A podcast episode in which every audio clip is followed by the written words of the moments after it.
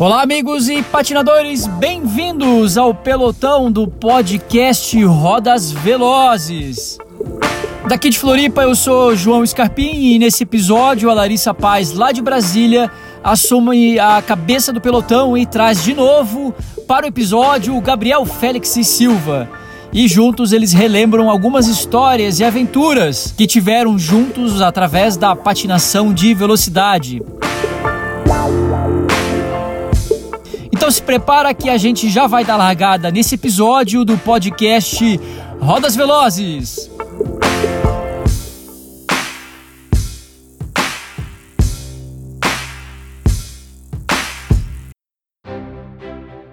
Mas antes da gente ir para a linha de largada, que tal fazer um aquecimento? Até teve uma mudança aqui de trilha. Vamos fazer uma coisinha um pouco diferente nesse episódio.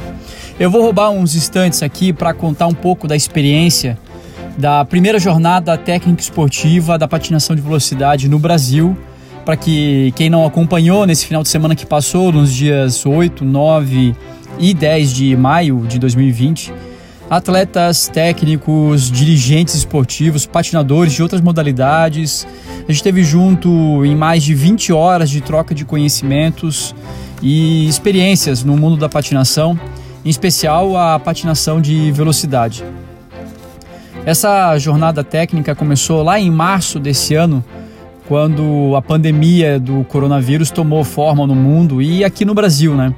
Especialmente aqui no Brasil, a partir de abril, provocou o cancelamento de diversos eventos, como a Santa Catarina Inline Marathon, que deveria acontecer no dia 19 de abril, e também o Campeonato Brasileiro, que estava marcado para esse final de semana, justo do dia 8 a 10 de maio. O cancelamento desses eventos foi uma atitude que não poderia ser diferente. Ela era inevitável, os riscos são muito grandes, as incertezas são maiores ainda, e isso iniciou um processo de reflexão e até mesmo de inquietação, pelo menos da minha parte, eh, de como que isso poderia prejudicar o esporte por toda uma geração, considerando o quadro já fragilizado, instalado pré-pandemia aqui no Brasil.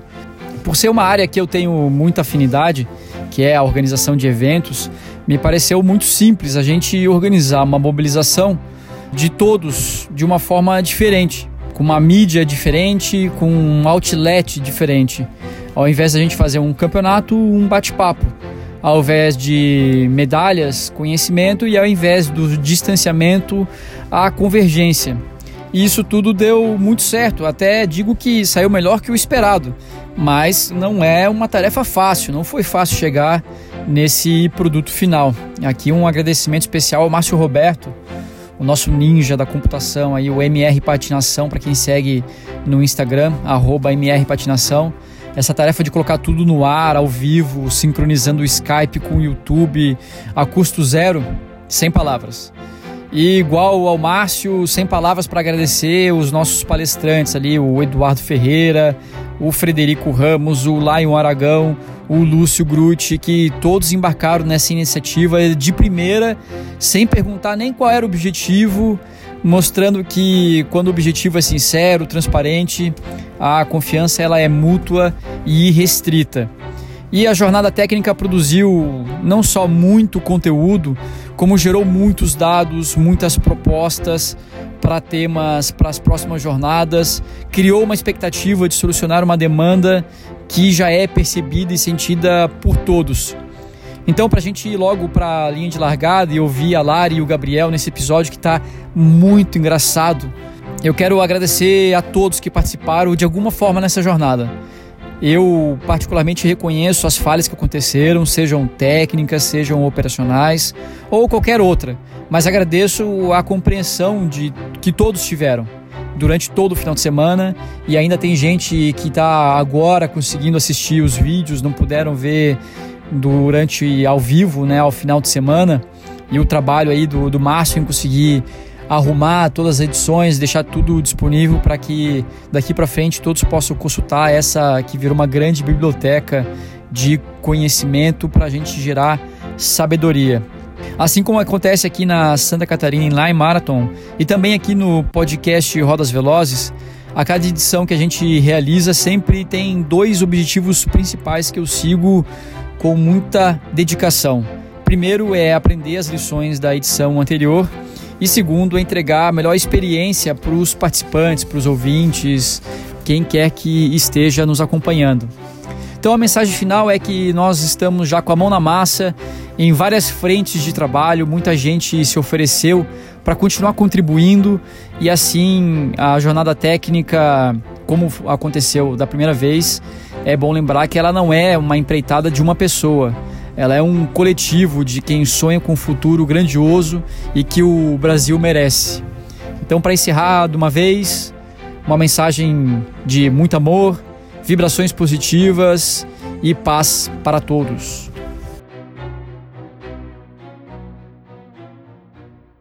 Fala galera que acompanha o podcast Rodas Velozes. Hoje quem está falando aqui com vocês sou eu, Larissa Paz, aqui de Brasília, e eu vou conversar com o Gabriel Félix, que também é meu parceiro aqui no Rodas Velozes e companheiro de equipe. A gente resolveu vir de fininho e tomar o podcast hoje aproveitando que o João tá lá no evento da Jornada Técnica Esportiva e o combinado era não gravar, mas a gente resolveu mesmo assim quebrar as regras e vir gravar. E aí, Gabriel, tudo bom? E aí, Lari, bora bater um papo? Bora. Gente, eu tô ouvindo o barulho da minha máquina de lavar aqui. Vocês não preocupam com isso, não. E aí, Bi, a gente já viajou em tantas, tantos campeonatos internacionais. Esse ano está sendo, acho que, o ano mais parado da nossa carreira, né? Não está tendo nada, nada. Mesmo antes da quarentena, a gente já não teve nenhum campeonato. Então, vamos viver de lembrança, né? É, o último ano que foi parado assim foi lá para 2015, tem mais cinco anos. Pois é, eu estava pensando aqui, algumas experiências muito bacanas que a gente teve. Eu acho que foi o ano de 2017, que foi o ano contrário desse agora. Foi o ano mais agitado para a gente. A gente competiu demais, aprendeu demais. O que você lembra aí? Ah, eu lembro de um convite surpresa pra gente correr uma maratona na China. Pra mim aquilo foi surreal. Que, como é que foi? Acho que ela falou, dá um jeito de vir que a gente resolve, né? Basicamente isso. A gente conseguir a passagem que a gente se resolve.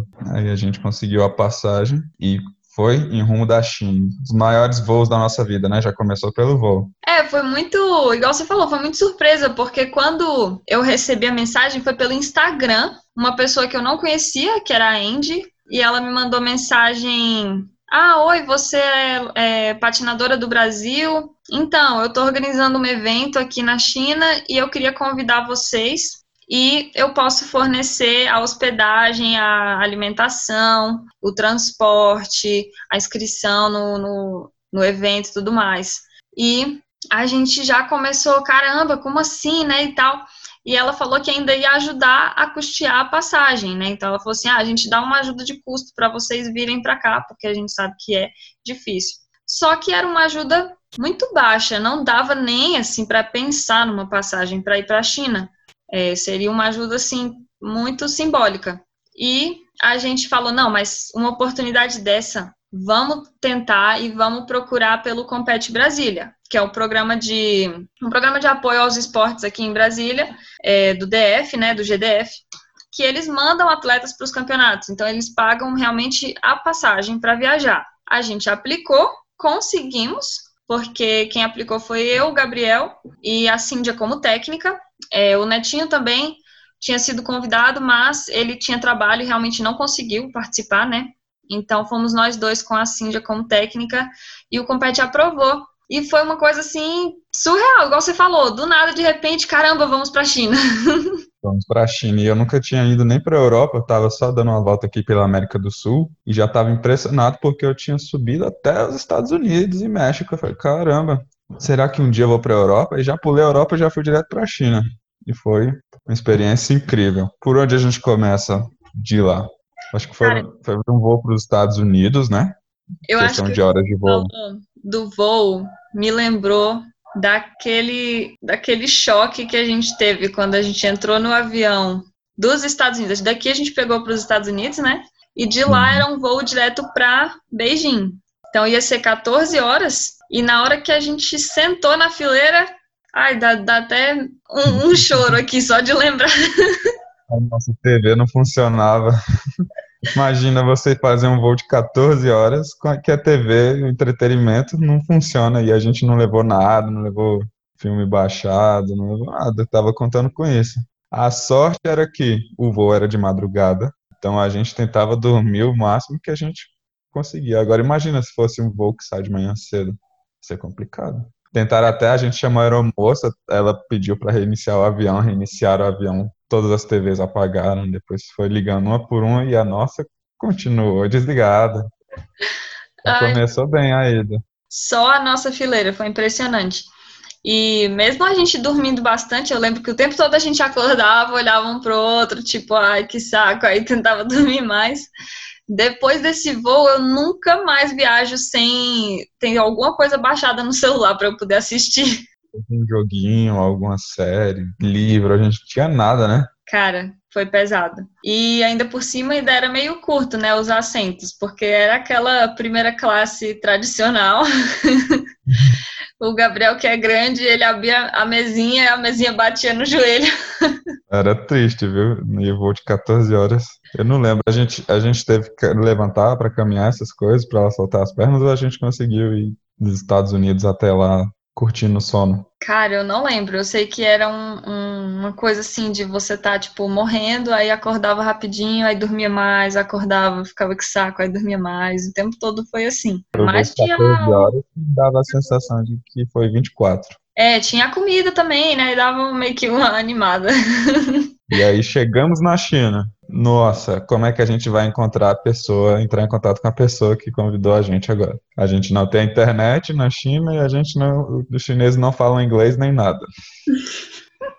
Pronto, a gente já no aeroporto e agora? Cara, como é que foi que a gente encontrou a Anne, você lembra? A gente demorou procurando no aeroporto, mas tinha, tinha uma pessoa lá esperando. E aí eu acho que a Andy apareceu, ou era alguém que ela mandou, que veio buscar a gente. Só que o aeroporto era grande também, então a gente rodou um tempo lá. Uhum.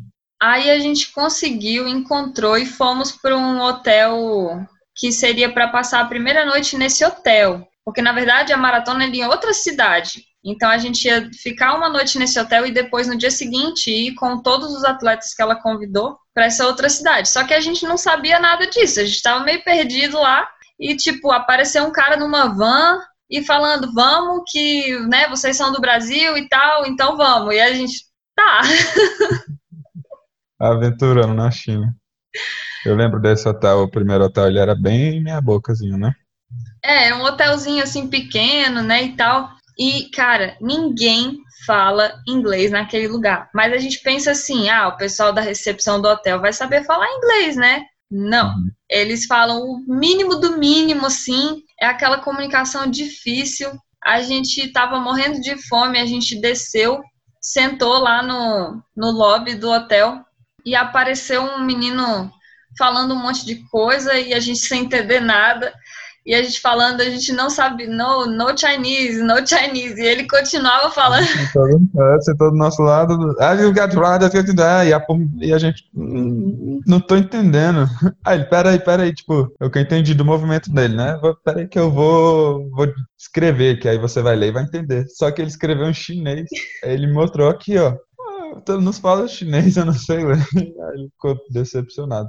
Aí ele ficou Mas... arrumando sua mão para fazer tipo um joinha, uma é, coisa, tirar a foto. É, ele não gostou do meu joinha, ele ficou mexendo no meu dedo, subindo, assim, para ver se ficava do jeito que ele queria. A gente ficou sem entender nada lá. Até Depois, que a gente. E aí passou alguém, alguém conhecido que também era atleta. É, apareceram uns caras que a gente olhou assim, esse povo não é chinês, né? Tá, tipo assim, a aparência não era de asiático. Aí a gente olhou assim, e eles tipo de tênis e bermuda, aquele jeito de atleta, meio perdidos também, pra lá e pra cá. A gente olhou, eu acho que aquela galera ali é dessa maratona. Aí a gente foi lá dar um oi, aí eles eram europeus, mas eles não falavam também muito inglês, falavam um pouco, né? E meio que na comunicação ali, a gente, ah, estamos com fome, também estamos com fome, bora procurar um restaurante. E aí começou a nossa primeira caminhada no rumo de algum lugar para comer que parecesse bom lá na China. E aí no fim das contas, a gente achou aquele restaurante lá que só tinha gente. Eu acho aquele, aquele estilo de restaurante meio estranho. Parece como se ele tivesse preparado para uma festa, sei lá. É, eram umas, mesas, eram umas mesas redondas, assim, e era um salão grande, só que não tinha ninguém, só tava a gente lá. E a gente sentou, aí olhamos o menu lá, né? E tinha muita figura, pelo menos isso ajudava. Então, pela foto, dava para imaginar o que que era tinha umas coisas lá que, assim, tinha tradução, algumas delas tinha tradução para inglês. Aí tinha, assim, frog. Aí a gente, frog? Para comer? Sério? Aí a gente Ai, meu Deus, será que o desses outros também vai ter? A gente não sabe, porque não todos tinham tradução. E aí cada um pedia um prato, só que o que a gente não sabia é que a mesa, ela rodava, né? Aquela parte do vidro, ela rodava. E cada prato que você pedia vinha um monte de coisa, um monte de acompanhamento, porque na verdade era para você pedir meio que para mesa e não por pessoa. Quando eles começaram a trazer Gente, quando eles começaram a trazer um mundo de coisa, tipo, trouxeram um, aí a gente, ah, esse aqui é o do fulano. Só que aí começaram a trazer mais e mais e mais e mais coisa, e a gente perdeu, não sabia mais o que, que era o que, de quem que era, começou a misturar tudo, e começamos a descobrir que a mesa rodava, e ninguém conseguia se comunicar, eles não falavam muito bem o inglês. A gente Ai. pegou eles, o povo que convidou a gente para almoçar lá, os atletas, que eu não lembro o nome deles, eles comiam de tudo, né? É impressionante. Aquelas coisas que você olha assim e fala, nossa, que negócio estranho. Aí eles, hum, vamos provar. Hum, até que não é ruim não. Isso aqui, provar. É, acho que também não é ruim não. E a gente, uh, meu Deus, que negócio estranho. Aquele, aquela sopinha que veio que tinha a cabeça da galinha. Primeiro que a sopa em si, o, a parte líquida parecia assim uma baba, né? Horrível, cara. Eu, eu olhei, eu tive ataque de riso, você lembra? Eu não consegui parar de rir. Aí todo mundo começou a ter ataque de riso olhando para aquele negócio. Ah, não, gente, olha, eu acho que a comida lá na China é a coisa mais difícil que a gente enfrentou. É que quando a gente chegou no outro hotel não foi tão difícil assim, mas quando a gente foi a segunda vez para a China, que ao invés de passar uns três dias lá, a gente passou duas semanas, aí foi complicado. É, quando a gente foi pro Mundial foi pior, porque a gente estava meio que por nossa conta, né? E a única comida que parecia que era comida era o KFC. Então, assim, não era muito saudável aquela comida de atleta, né? A gente até deu chance para uns outros restaurantes lá, mas Nenhum Tinha. forrava. Ficava na frente do hotel, aí a gente foi com o Itai e o Éder comer lá e uma coisa menos diferente que a gente achou assim para poder comer a refeição digna foi um macarrãozinho no quiosquezinho, lembra? Só que o macarrão era frio, sem tempero, e parecia que o molho do macarrão era como se alguém tivesse. Era como se fosse o suor do cozinheiro. Era um negócio mais estranho. Não tem nada que salve nessa cidade. Pelo amor de Deus. Cara, olha, no gente. de 2017, o que me, me, iludiu um pouco é que quando a gente chegou no segundo hotel, que era o hotel de Beidai, que era o que a gente ia correr, eles te fizeram meio que uma refeição, um self-service mais internacional. Então tinha camarão é, frito, né? é, tinha tudo. Então eu falei, ah, não é tão ruim a comida da China, não. Tem umas comidas ruins, mas até que dá pra ir. Na segunda, no do Mundial, foi absurdo, a ponto da gente achar miojo no mercado e falar, meu Deus, Achamos miojo. Salvou a viagem. Aí fazendo a festa. Hum, hoje vai ser um de carne, um de frango, esse aqui. Só que aí a gente descobriu o quê? O miojo tinha pimenta. Ai, caramba. A Cíndia comprou um monte do picante. E tudo ela fazia assim, ela comprava o picante e aí eu pegava o que não era picante e qual que ela ia comer? Isso o meu não era picante. Ai, meu Deus.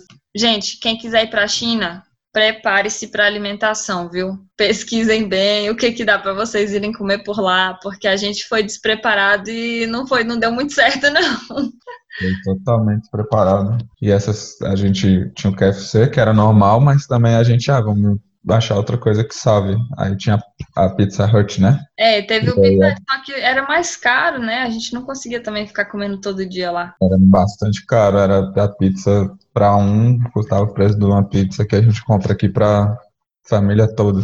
E aí fomos de ônibus lá na primeira vez na China, a gente pegou um ônibus e aí foi no rumo do Peidai. É, em Peidai eu achei uma cidade muito bonita, assim, era uma cidade pequena, né? Parecia tipo, sei lá, uma vila mesmo, um lugar pequeno. E teve a maratona, a maratona era junto de um passeio. Então, assim, tinha muitos atletas, tinha, eu acho que quase 15 mil atletas, né, que eles colocaram lá. Era absurdo. Era um hotel enorme para acomodar esses atletas. Aí sim, era um hotel realmente bem alto nível, é, os quartos eram grandes e a alimentação, igual o Gabriel falou, era tipo um buffet que você ia lá e escolhia o que, que você ia comer e tal. Ainda tinha umas coisas estranhas, mas dava, né, uma, cara, uma carinha melhor. Ah, mas eu falei que essa conversa tava engraçada demais, não é mesmo? Eu certamente ia me dar muito mal na China, mas esses dois tiram de letra. Agora uma pausa rápida para dizer para você não esquecer da hidratação. E já que a gente fez uma pausa, deixa seu like, compartilha esse episódio com a primeira pessoa que lhe vem na cabeça agora. Então vamos lá para o sprint final? Estamos indo para o finalzinho do episódio desse podcast Rodas Velozes. E a gente foi passear um pouquinho lá e achou também uma pista de patinação. Então teve a maratona, mas a gente também conseguiu ver uma pista de patinação lá, que muito legal, uma pista era uma pista verde assim, e tava tendo um campeonato de crianças. Me impressionou muito a maneira como os chineses estavam investindo nisso na patinação. Eu, eles vão crescer demais, vão crescer demais porque tinha muita, muita criança e nesse evento da maratona, do passeio, tinha muita gente, muita gente. Esse, esse pessoal que faz urban tava lotadaço, a gente quase não conseguia, assim, se, se você soltar da mão, se perdia, né? Então a gente tinha que andar junto meio que o tempo todo.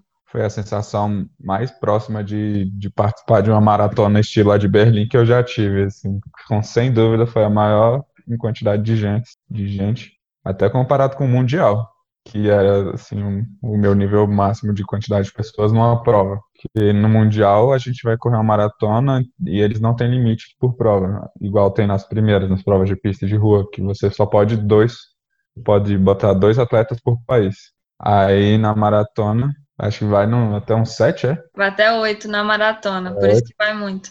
E ainda por cima, agora no Mundial, eles estão juntando a júnior com a adulto, então é oito de cada um, né? Acaba ficando que no feminino tem 16 do mesmo país, os países que têm esse, essa quantidade de atleta, né? E no masculino mais 16. Interessante, interessante. E o hotel lá na, na China, ele parecia umas, uma cidadezinha, parecia. Era um condomínio com vários prédios, prédios diferentes. E era fácil de se perder lá também, né? É, era tipo meio que uma vila, né? Um negócio assim. Outra coisa que me impressionou demais, no sentido negativo, é o tanto que os, os patinadores fumavam, os chineses, né? Eles uhum. fumavam assim, tipo, abertamente e o tempo todo. É, acho que acho que eu não vi nenhum tipo dos de velocidade fazendo isso, mas os do passeio, quase todos, assim, a gente via muita gente fumando o tempo todo. É tipo aquele, pratique, pratique esporte para poder fumar. é, né? É, seja saudável, assim, pelo menos tá cuidando de alguma coisa, né? Se estivesse só fumando sem fazer nada, ainda era pior. É.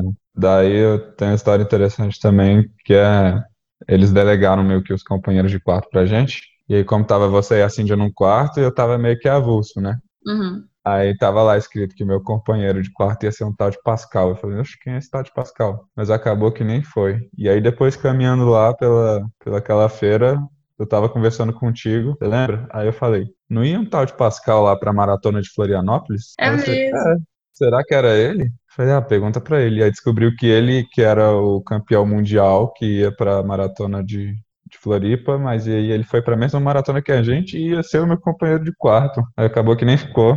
Mas aí a gente conheceu ele, ficou amigo dele. É, a gente perdeu a maratona de Floripa e por coincidência ele também. E na maratona, o cara já tá na master e tal, ele já patina só por brincadeira, né? Vai com a GoPro, ele vai filmando, vai brincando, mas o cara anda, viu? Vai filmando, brincando e fecha a maratona em uma hora e dois.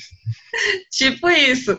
Só não ganha da principal porque não tenta, né? Praticamente. É, impressionado. Eu falei, não, ele foi campeão em 98, lá pra. Hum, deve nem andar isso tudo mais. Rapaz, eu fiquei no grupo dele. Só fiquei mais impressionado com o espanhol lá, o Pati, Pati Pelo. Eu não sabia nem que ele tava lá. É, a gente, a gente... Viu, a gente terminou a maratona, né? largou, era assim, era para largar primeiro os homens e depois as mulheres. Só que o que aconteceu? Na hora que, é, que apitou a largada dos homens, teve uma menina que foi junto. Aí todas as mulheres foram, né? Porque ninguém vai, ah, ela vai e a gente perde.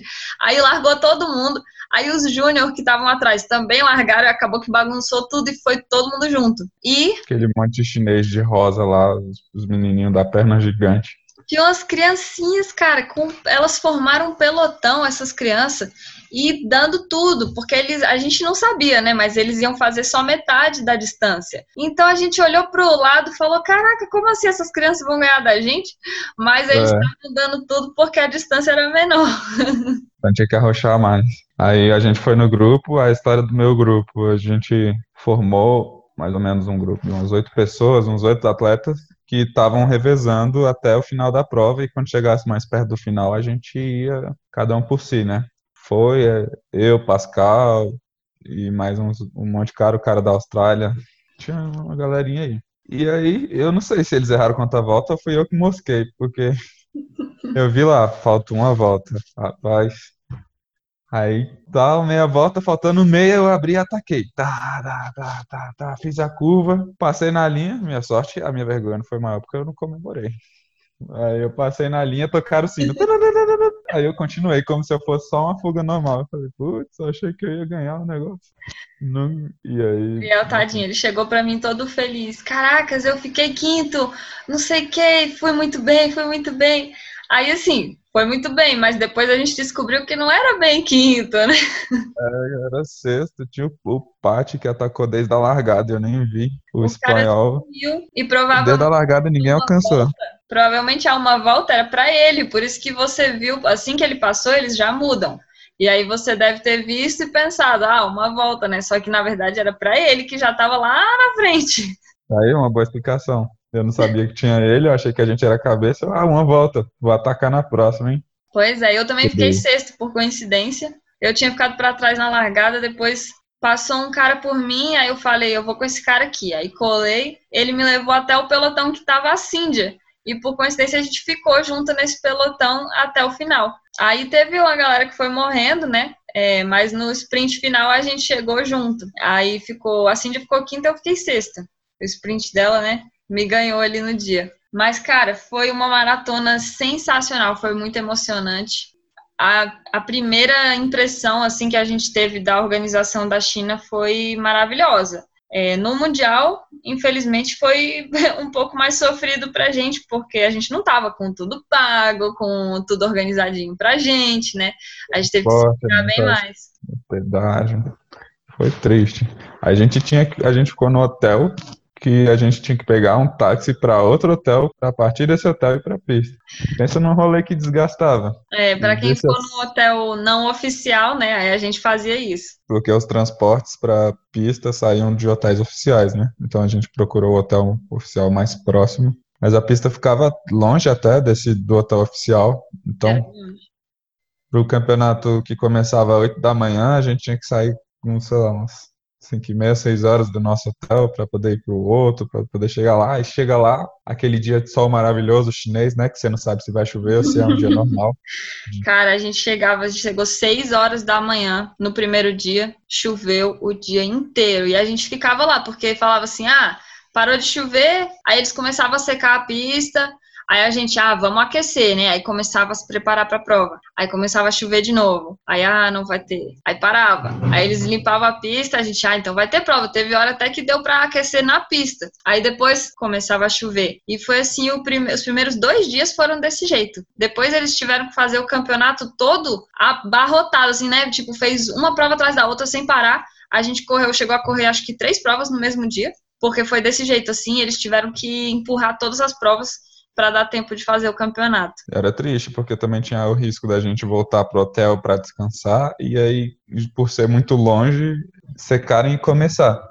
Então a gente ficou nisso e pensa num negócio que desgasta esse de tipo, ó, estão secando a pista, vamos começar a aquecer para ficar pronto. Aí vai, aquece, aquece, aquece, uma hora aquecendo e aí chove, molha a pista toda de novo e aí não tem mais por que aquecer.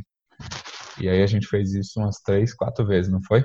Pois é, ao longo do dia isso vai desgastando demais, e aí no dia seguinte aconteceu a mesma coisa de manhã, só foi começar as provas. Na tarde do segundo dia foi só, acho que a contrarrelógio, então foi bem assim, acabou atropelando muito, tirou. Eu acho que os tempos nesse dia não foram muito bons, assim, de ninguém. Nos 300, né? Só na final, que já foi depois, aí foram, aí teve tempos bons. O que foi legal assistir a final? A final foi top demais. Diz que eles botam a classificação, bota do, do mais devagar pro mais rápido, né? Na hum. final. Aí vai um batendo o tempo do outro. Aí chegando nos quatro últimos, aí é, mostrava parcial, né? Eles largavam, dava parcial e todo mundo. Hum, hum. Aí dava a segunda parcial. Oh. Aí o primeiro a fazer abaixo dos 24 fez 23. Uh! Oh! E aí fez tipo 23.9, aí vinha o outro e fazia 23.8, aí o outro veio 23.7, meu Deus, só falta um. Aí o outro faz 23. Um fez 2371 e o outro fez 2370 e aí ganhou a prova e todo mundo, nossa, na arquibancada. E não dá nem pra ver essa emoção lá no vídeo, porque a arquibancada ficava a uns 50 metros da pista. É, a gente assistia a prova por vídeo é legal, você consegue ver muita coisa que ao vivo não dá tempo, na verdade, para você ver, né? Mas estando lá ao vivo, a emoção é absurda, assim, é, é outro, é outro parâmetro, parece nem, que nem é a mesma prova. Legal demais, muito provavelmente vão ter mundiais aí depois que eu já tiver aposentado do, da categoria principal, que eu vou continuar indo só pela emoção de estar no campeonato mundial mesmo para assistir, que é legal demais. Ah, com certeza. Por isso que o Pascal continua, né? Esse mundo, cara, ele é maravilhoso, assim, é emocionante, é bonito, é um, um ambiente de boa energia, né? Não tem. Claro, todos têm suas rivalidades e seus problemas e tudo mais. Mas, poxa, isso vai ter em qualquer lugar do mundo. Rivalidade e problema vai ter em qualquer lugar do mundo. Eu acho que o lado positivo supera isso. Exatamente. Galera, um prazer conversar com vocês hoje. A gente encerra por aqui essa historinha. eu vou deixar para o Scarpim os, voltar a ser o apresentador.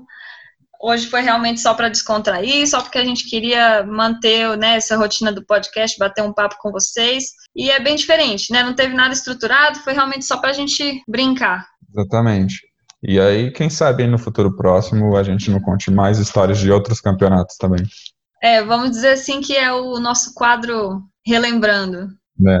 Galera, beijo para todo mundo. Inscrevam-se no nosso podcast, acompanhem, porque cada vez está ficando mais legal. A gente está procurando trazer pessoas de todos os níveis da nossa modalidade, que conheçam, que não conheçam, que está começando, que já viveu muito, e de outras áreas também. Então, inscrevam-se aqui, procura a gente também lá no Instagram. Tudo é arroba Rodas Velozes. Então, tanto no Instagram como no YouTube, vocês conseguem encontrar a gente. Tem vídeo pra caramba lá também. E nos vemos na próxima.